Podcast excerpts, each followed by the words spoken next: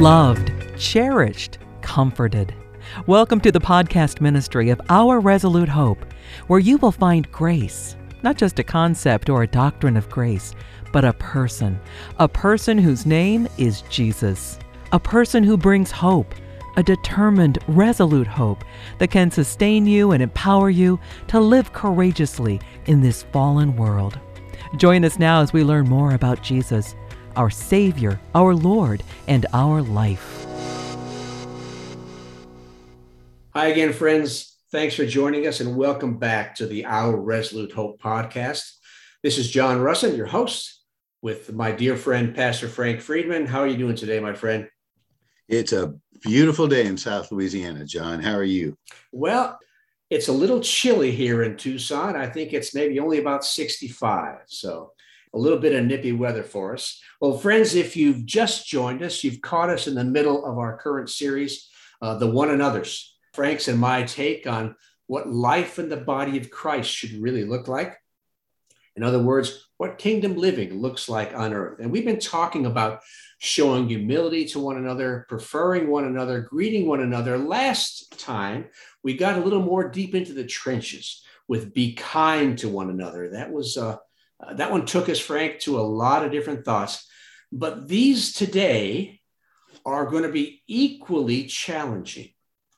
We're going to begin with submit yourselves to one another. Oh boy, ouch. And that comes with Ephesians chapter 5 giving thanks always for all things to God the Father in the name of our Lord Jesus Christ, submitting to one another in the fear of God. So, Frank, I know you're much more holier than I, but I tell you, man, this word submission and the ideas it brings into my head are so radically opposite to what the flesh wants for us. Mm. And they are radically uh, divisive words in the church today. They're powerful words. Uh, submission. Tell us briefly a biblical definition of submission before we begin this conversation. Well, uh, you know, John, I think it's probably such a difficult issue for people for two main reasons. Uh, one is we all know that we have the flesh and indwelling sin. And the flesh is always about itself, it's a self orientation. Secondly, we live in a culture in the United States of America that prides itself on self. um, we were formed in rebellion. You know, England's not going to tell us what to do. Um, we are we we have songs, for example. I did it my way. Uh, today, it's uh, pick up yourself by the bootstraps. Uh, do it yourself, my truth. And then what's happened, you mentioned in the church as well, uh, it's infiltrated with the idea, even with the new covenant, John, where it's my identity, my righteousness in Christ, Christ in me. And I fear that we are still making this all about ourselves with some New Testament language. And one of the things we forget, for example, is in Colossians 1, when it says Christ in you, the Greek there is plural. It's Christ in you all. And we forget that we're a body. 1 Corinthians 12, and a body has to have cooperation with its other organs or it will die. So there's no such thing ever in the body of Christ as an independent spirit where we will do it myself. And so we have this incredible word submit to one another. And the Greek word is hupotasso. And what it means is to place yourself under another.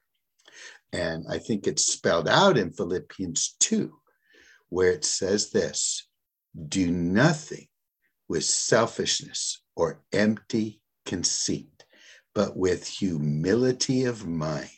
There's that issue, mind. Regard others as more important than yourself. Then some balance. Do not look on your own needs, but also on the interests of others. So he's not saying just sacrifice all the time and give away everything you have. No, you have your own needs and you need to take care of them, but not to the extent that you forget about the needs of others.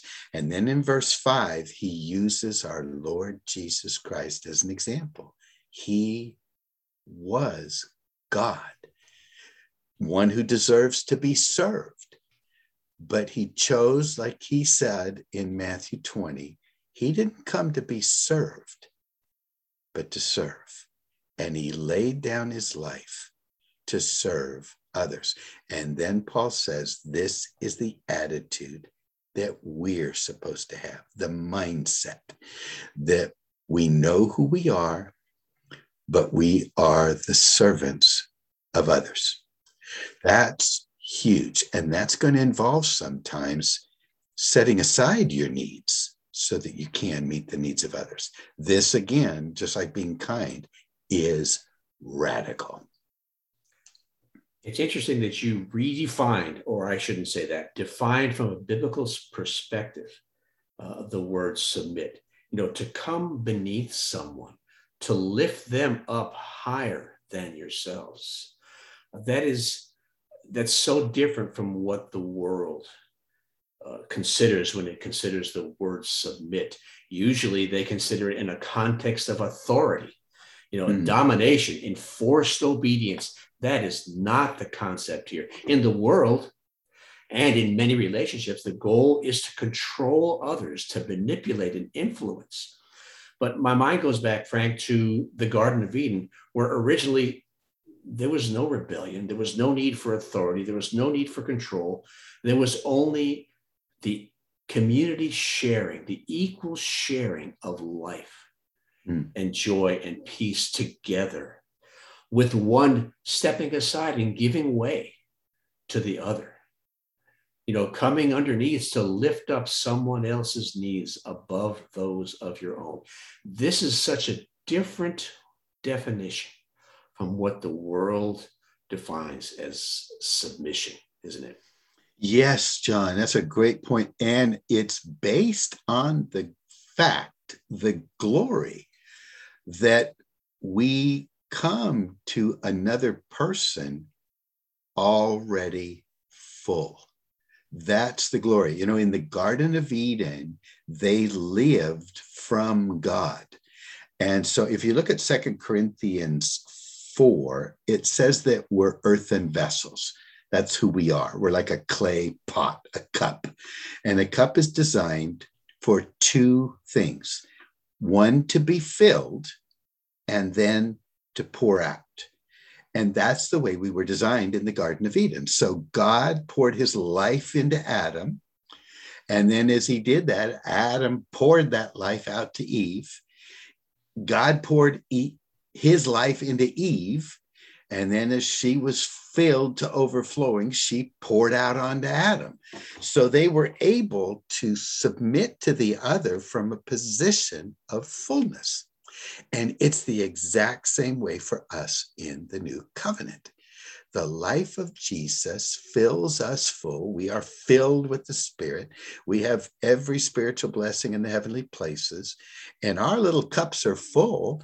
And so we can submit to others and pour out unto them and and exalt them without having to be exalted and and be kind to them without having to have them be kind back to us.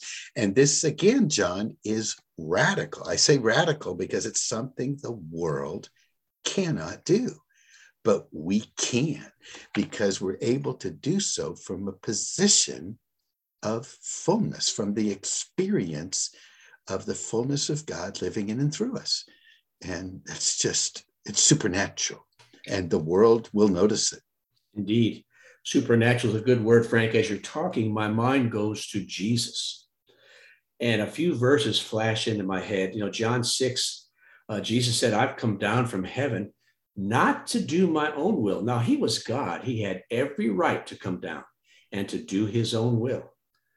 But he came down to do the will of him who sent me. Hmm. Hebrews 5, he was a son, but he learned obedience from the things he suffered. Philippians 2, we, we know this passage, we, we quote it all the time. He emptied himself. And as the creator and sustainer God, he voluntarily took the form of a bondservant. So, Frank, mm. these verses talk of our Savior, who, in your words, definitely had a full cup. And so, from that fullness and that intimate relationship with his Father, he was able to step out and do for us what we needed him to do, what we couldn't do for ourselves. Uh, but it came because of a full relationship that he had with his father. And I can't help think, my friend, that were we to completely understand the fullness of our intimacy with God, that we would walk a very radically different life. Mm-hmm. Yeah, we wouldn't be so consumed with meeting our needs, our way, our desires, our will. Uh, we would be able to lay those things down a lot easier uh, by knowing and that He is our Father, and knowing that as Father, He has promised to provide all our needs.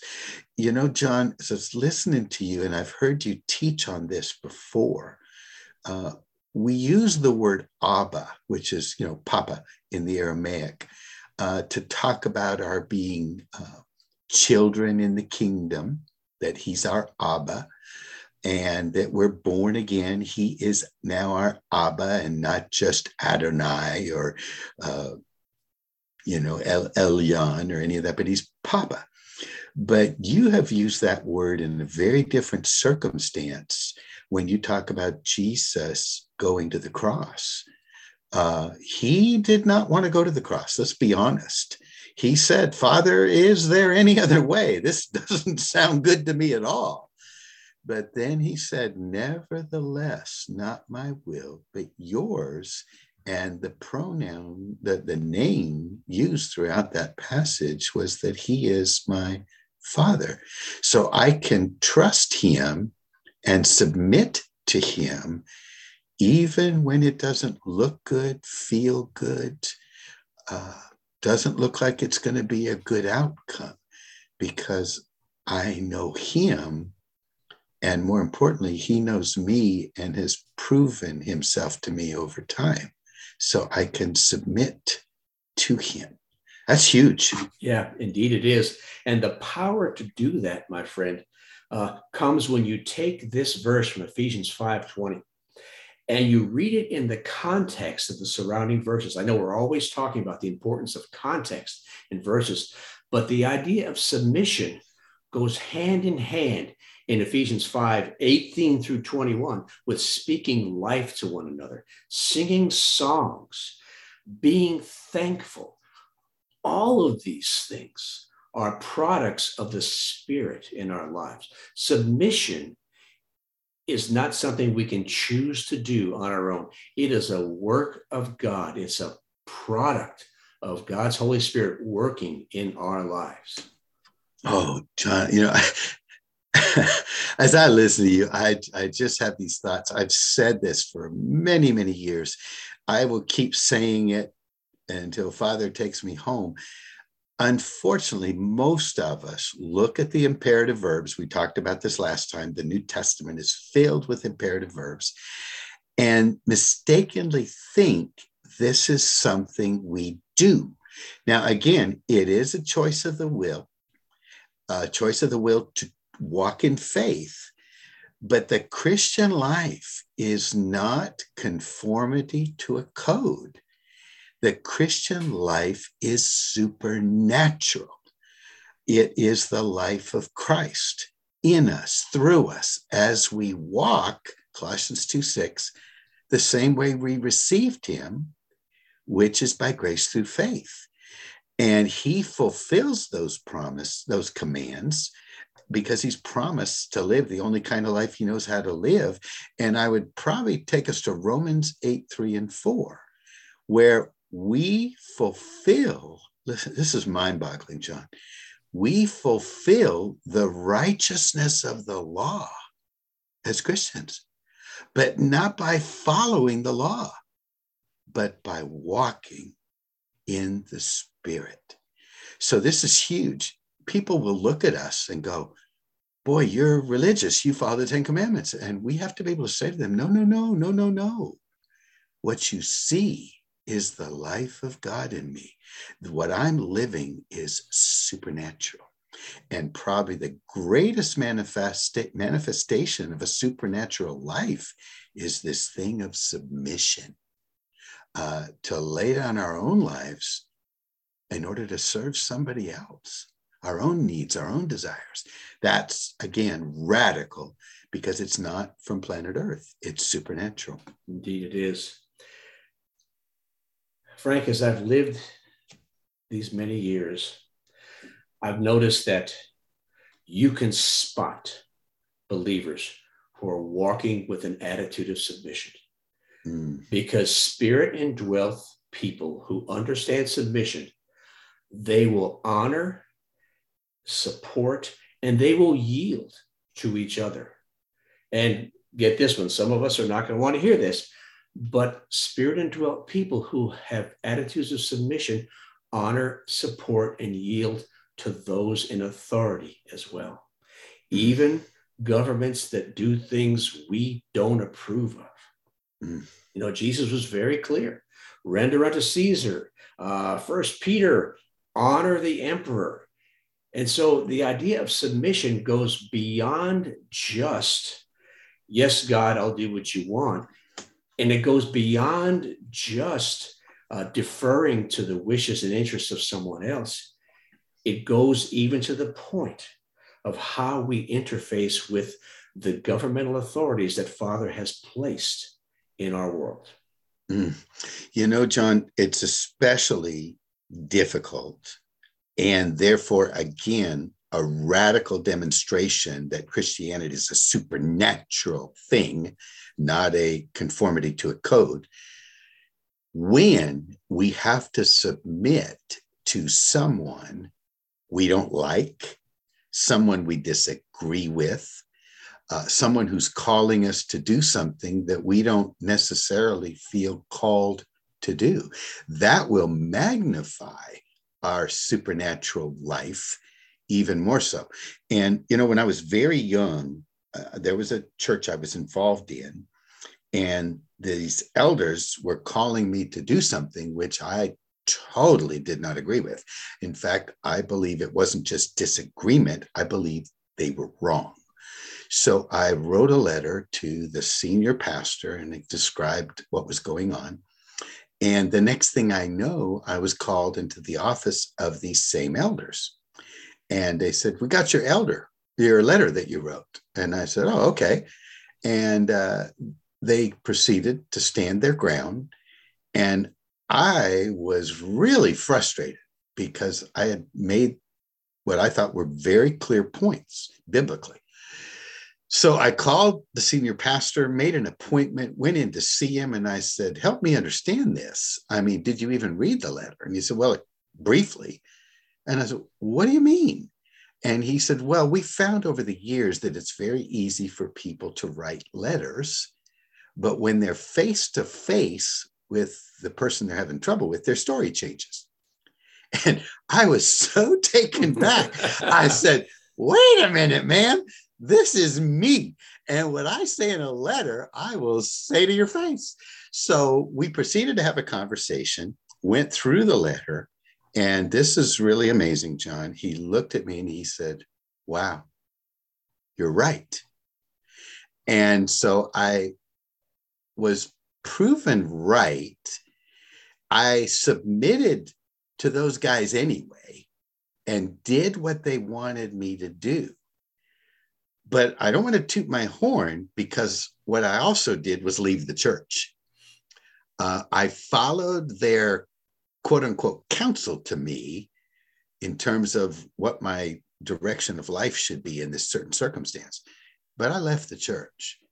Um, had I to do it again today, I, I would have stayed in the church because I think what I was doing in my flesh was saying, All right, I'll do what you ask, but I'm making a statement. you know what I mean? Yeah, sounds, I know exactly what you mean. and so, though I submitted uh, externally, I don't think it was a true submission of the heart. Um, so it, it's interesting. It's probably one of the most difficult things we will do in life is submit to somebody when we know that they're wrong.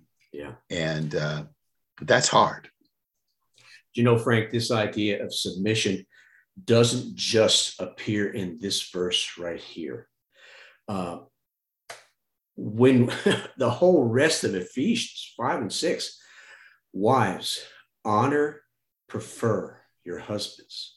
Husbands, honor and prefer your wives. Children, honor and prefer your parents. Fathers, honors and prefer your children. Slaves, honor and prefer your masters. And masters, honor and prefer your slaves. Frank, when we operate with this mindset, it impacts every area of our lives. And we find ourselves doing things that are the most redemptive and constructive and honoring we can for someone. We're, we're loving them when we mm. submit to them. Uh, it's one of the hardest things we'll ever do. But one of it impresses me, Frank, when I read all these thoughts in the rest of Ephesians, is that the roles in the world tend to disappear when submission is on the table, the roles that people have tend to disappear. And everyone becomes equal because we're all trying to submit ourselves to each other and lift each other up as more important than we are. Oh, John, I, I can't stress. In fact, we need to stress how important that statement you just made is the church historically has unfortunately emphasized the role and the call upon the role. And so they say, husband, love your wife. And they, but mainly it's wife, submit to your husband. And they emphasize the role without the heart and the life of Christ in and through the people playing the roles. So here's what I'm I'm trying to say. Um, I believe that when people look at Janet's and my marriage, and if you ask them to say, talk about Ephesians 5, they would say in that context, boy, Janet submits to him. And I think they would say, you know, Frank loves her. But if you took Ephesians 5 out of that and just said, hey, tell me about Frank and Janet, I think they would say they love and honor each other. The they would not talk about boy Janet is submitting to him and he's loving her. You see what I'm saying? Yeah, I, am affirming what you're saying. Uh, I think the roles, though they are there, disappear when people realize those roles flow out of Ephesians 5 18 through 20, and that this is a mutual submission because it's what the life of Christ does. The wife seeks out the best interests of her husband, while at the same time, the husband is seeking out the best interests of the wife. And what people see should be the love, not necessarily the role. Yeah. As you're talking, Frank, this word picture popped into my mind. Uh, these relationships, all fueled by submission, are like a giant dance. And if I can use this phrase, it's like a giant square dance where everybody interacts the same way. Everybody interacts with each other, and there's kindness and support. And the entire team flows as one one song, so to speak. Mm. It hmm. just meshed together seamlessly with no conflict, uh, no one commanding, everyone doing their part, and the entire result is just a symphony of life. Mm. And it's a, a, beautiful picture, isn't it? It's a it's a dance. It, it's not it it's not a role that we are enforcing. It just flows naturally when there is a life that longs to love and serve. That's and right. you know, it's fascinating. That's why I think those two one another's you introduced are together, because submission really is about serving the needs of others. Uh, that's what Jesus himself said. Uh, he came not to serve, to be served, but to serve. And that's the life that's in us. And so we do likewise. Perfect segue, my friend. Uh, the one another that goes hand in hand with submission comes from Galatians 5. Through love, serve one another. So these are tied intimately together. And uh, I'll throw this out as we begin, my friend. Uh, serve means just to yield in obedience, to be a slave. And that's not an enslaved person. I'm talking about a willingness, an mm. other centered mind focus to be a servant. Mm. Uh, it's just, it's, it's this one too is supernatural. It's a willing submission, it's a joyful submission, one that uh, we're, we're thankful to enter into a position so that we can serve someone. Yes. And, you know, it's interesting, John, how the Holy Spirit put that phrase together. He said, through love, serve one another. There's a service in the world that functions, one, uh, authoritatively, uh, controlling, where you have the one in authority who threatens the person that if they don't serve, they're going to be in trouble. So that is not what we're talking about. There's another service where the person doing the serving is doing it with selfish motives uh, to be noticed, uh, to be exalted, to be rewarded. And that again is going to fall short. It's not what we're talking about. The Holy Spirit said through love. And that Greek word through is dia, and it's means, it, it's the means. So the means of our servanthood is not conformity, not fear, uh, not for reward, uh, not out of envy, uh, not out of manipulation. It's got one purpose in mind. The means behind my service is simply to love you again, John, supernatural, radical, and the world can see the difference. They really can.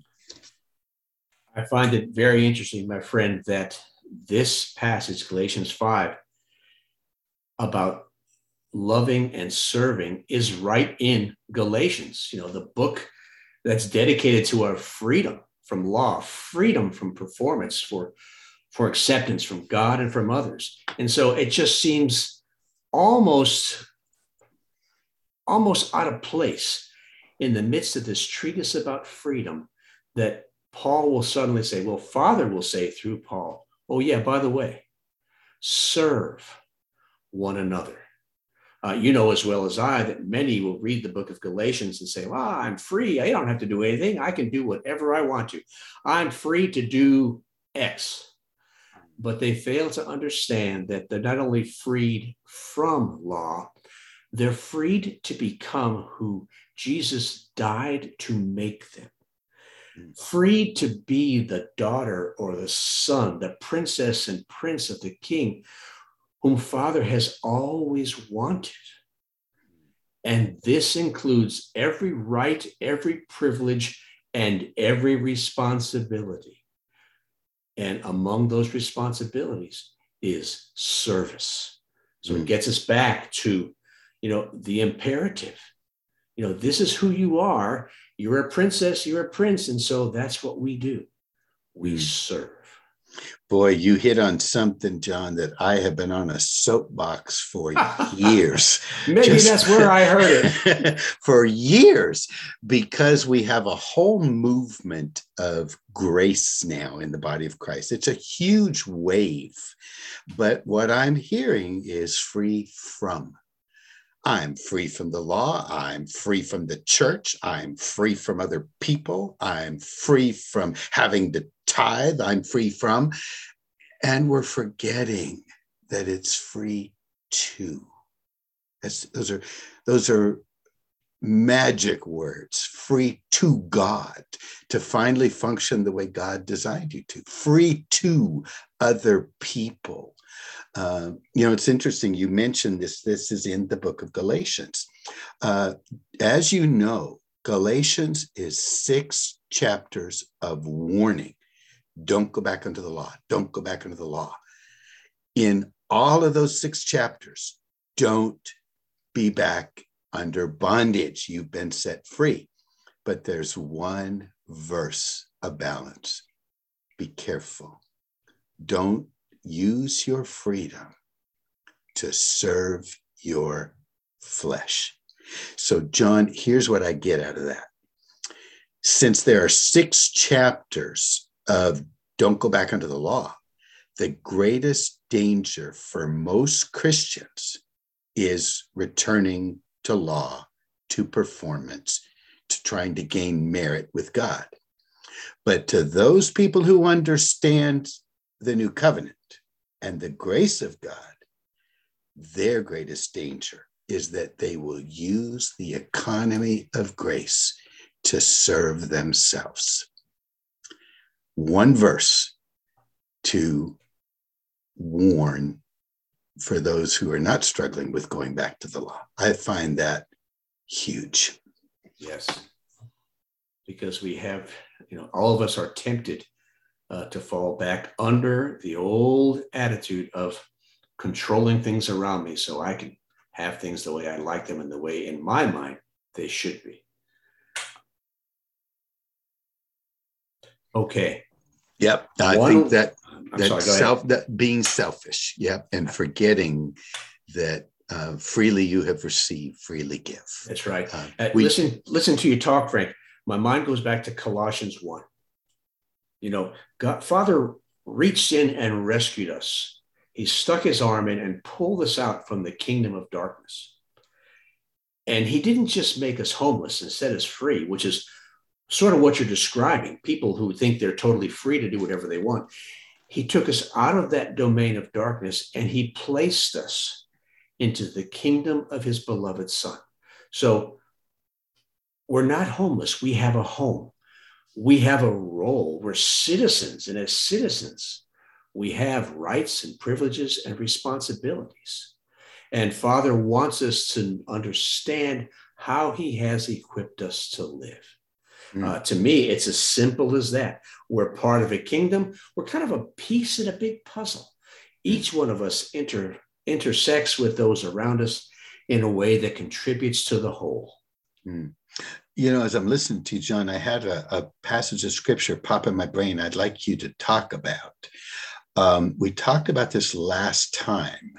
We have, and boy, this is a bad buzzword in the grace community, but we have responsibility on us the responsibility to be who we are, to live as who we are. John 17, Jesus prayed to the Father, I don't want you to take them out of the world. We're here because we have a job to do, which is to manifest this life of Christ. And in the terms of submission, I think there's a book in the New Testament that perhaps, though it's not a teaching book, it's certainly an applicational book in a mighty, mighty way in terms of how this submission is lived out. And that is the book of Philemon. Uh, two people in very different roles, yet both called to submit to each other. Uh, maybe you could address that a little bit. Yeah. Know, Philemon, we don't know much about him. except what we learn uh, in that book. He had every right to treat his slave Onesimus as he felt like treating him. The laws of the land allowed him to do that.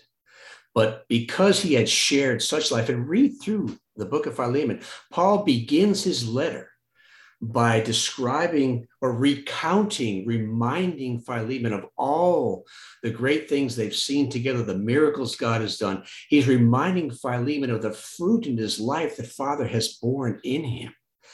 And then he says, Oh, yeah, by the way, because of who you are and all you've seen Father do and all you've seen him do in your life, I want you to take that same mindset and apply it to your interactions with your runaway slave. Uh, treat him as you would any other confused, lost, desperate person submit yourself, put his needs above yours, and help steer him back to the king. Because, you know, Philemon, I've spent time with him, and I think he's worthy of your investment. He will listen now. Mm. Uh, and so I look at this book, Frank, as a perfect example of someone who has every right under Roman law to have his slave killed. Mm. But yet he chooses to invest in him.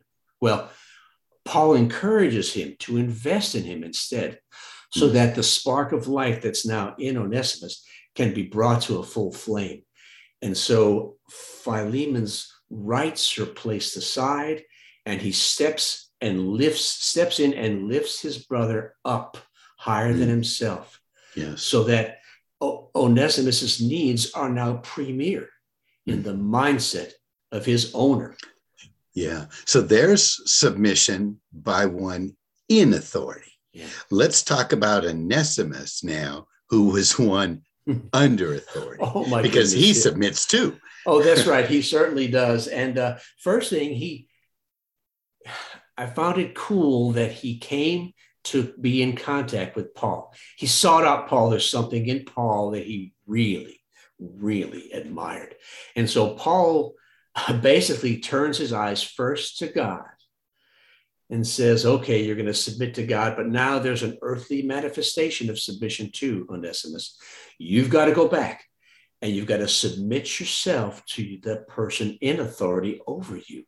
And you've got to be willing to accept whatever he has for you. You've got to trust God in that relationship and let him work through Philemon to accomplish in your life what Father wants to accomplish. Because, son, you chose this. Mm. Uh, and now I want you to choose to go back and trust your Father in the midst of what could be a nightmare or what could be the most blessed thing you've ever experienced in your life. Trust your Father and submit to this person he's placed in authority, because by doing so, you're submitting to God. Wow. You know, John, I, I, just want to tie this together because most people look at that little book. First of all, they mispronounce it. They, they call it filet mignon, you know, or something like that. But um, this is a testimony. Uh, this is drama. This is real life. This is the application of what we've been trying to teach today. You've got the guy in authority who's sitting here thinking, I'm going to kill Onesimus when he comes back. I have to have authority over the rest of the slaves. If I'm weak on him, the others will think they can do it too. And he's just exhorted, no, Philemon, be who you are. Be a forgiver, be a restorer, be kind, uh, submit to this man, honor him, work with him. He's young. And, and so he does it. But then Onesimus, Paul says, go submit yourself to him. Onesimus has got to be thinking, are you crazy? He's scared to death. I'm free. I'm finally free. You mean go back and be under that guy? Paul, if I go back, he could kill me. And so it took faith it was it's supernatural on the part of both of these men to act contrary to the way the world would operate and instead live expressing the life of God in them, through them, in two diametrically opposed roles. Unbelievable. Right. Uh, but this is what we're called to do. This is what we're called to do. And this is a perfect example, Frank, of how submission erases roles in the kingdom. Yeah. Like we talked about earlier. Just like we talked about earlier. Submission erases roles. And I keep going back to the picture of our Savior. Jesus came to serve, mm-hmm. not to be, even though he deserved to be served, he came to serve.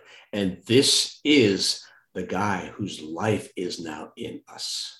Yeah, you know, wow. John, I'm a I'm a when I look at the scripture many times, I try to put myself there.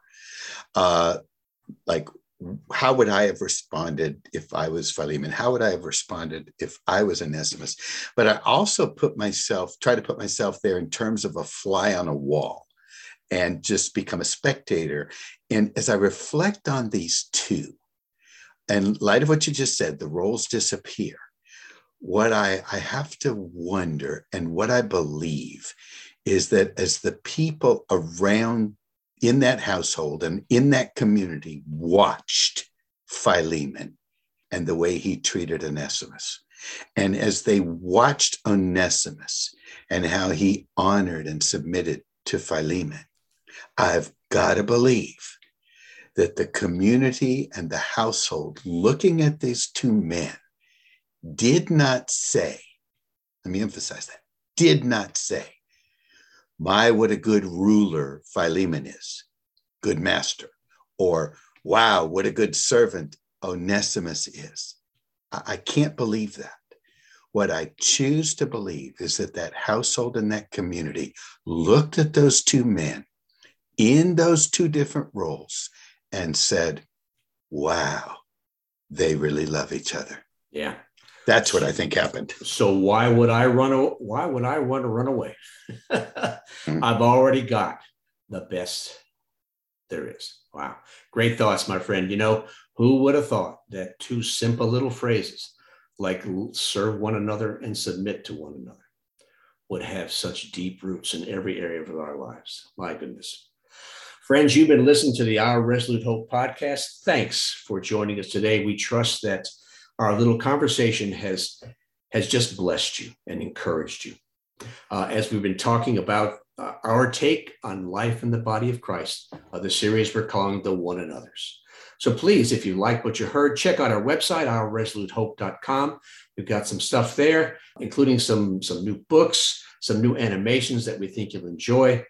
Uh, check out all of our social media platforms as well. And as always, we close with this reminder from uh, Hebrews chapter 6 and verse 19. The reminder that we have this hope as an anchor for our souls. Uh, Peter calls it a living hope. Frank and I, well, we call it a resolute, a steadfast, an immovable hope. And this is not a thing, it's not an attitude, it's not a philosophy, it's not a religion. Our hope is a person. Our hope is only a person. Our hope is Jesus. So today and always, choose that hope choose Jesus.